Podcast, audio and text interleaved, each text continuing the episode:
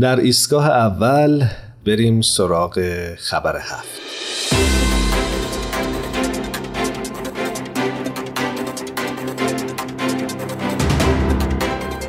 در این بخش از خبر هفت تصمیم گرفتیم که یک نگاهی داشته باشیم به اخبار مربوط به کمپین داستان ما یکیست.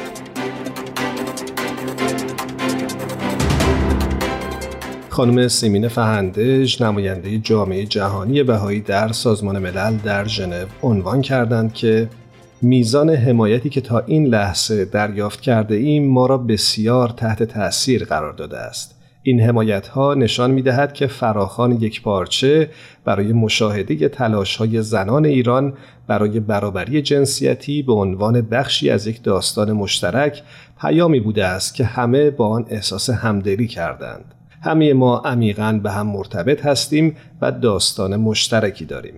ما همه در یک مسیر به سوی برابری جنسیتی که ارزشی مشترک است قدم برمیداریم که امروز به یکی از آرمانهای اساسی مردم ایران تبدیل شده است. داستان ده زن بهایی یک فصل از داستان ادامه دار استقامت و فداکاری زنان ایران برای برابری است. امروز در خون و اشک و زخم هزاران زن جوان در ایران که خواهان تحقق برابریند می توان تنین بیعدالتی وارد شده بر ده زن شیراز را دید که مرگ دلخراششان زندگی بسیاری را تحت تأثیر قرار داده است.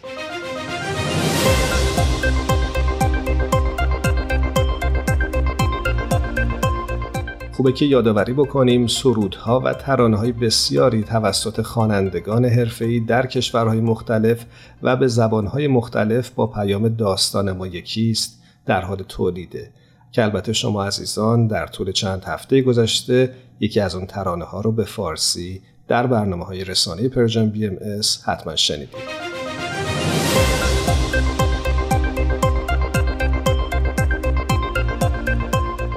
همچنین برنامه های یادبودی در کشورها و مناطق مختلف جهان به همین مناسبت در حال برگزاریه.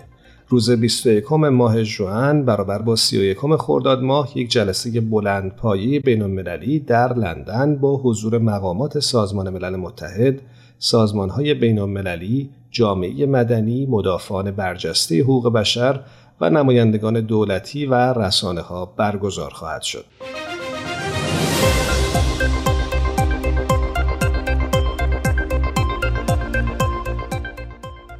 این کمپین برای یک سال ادامه خواهد داشت و در دوازده ماه آینده پذیرای دریافت آثار هنری هم خواهد بود.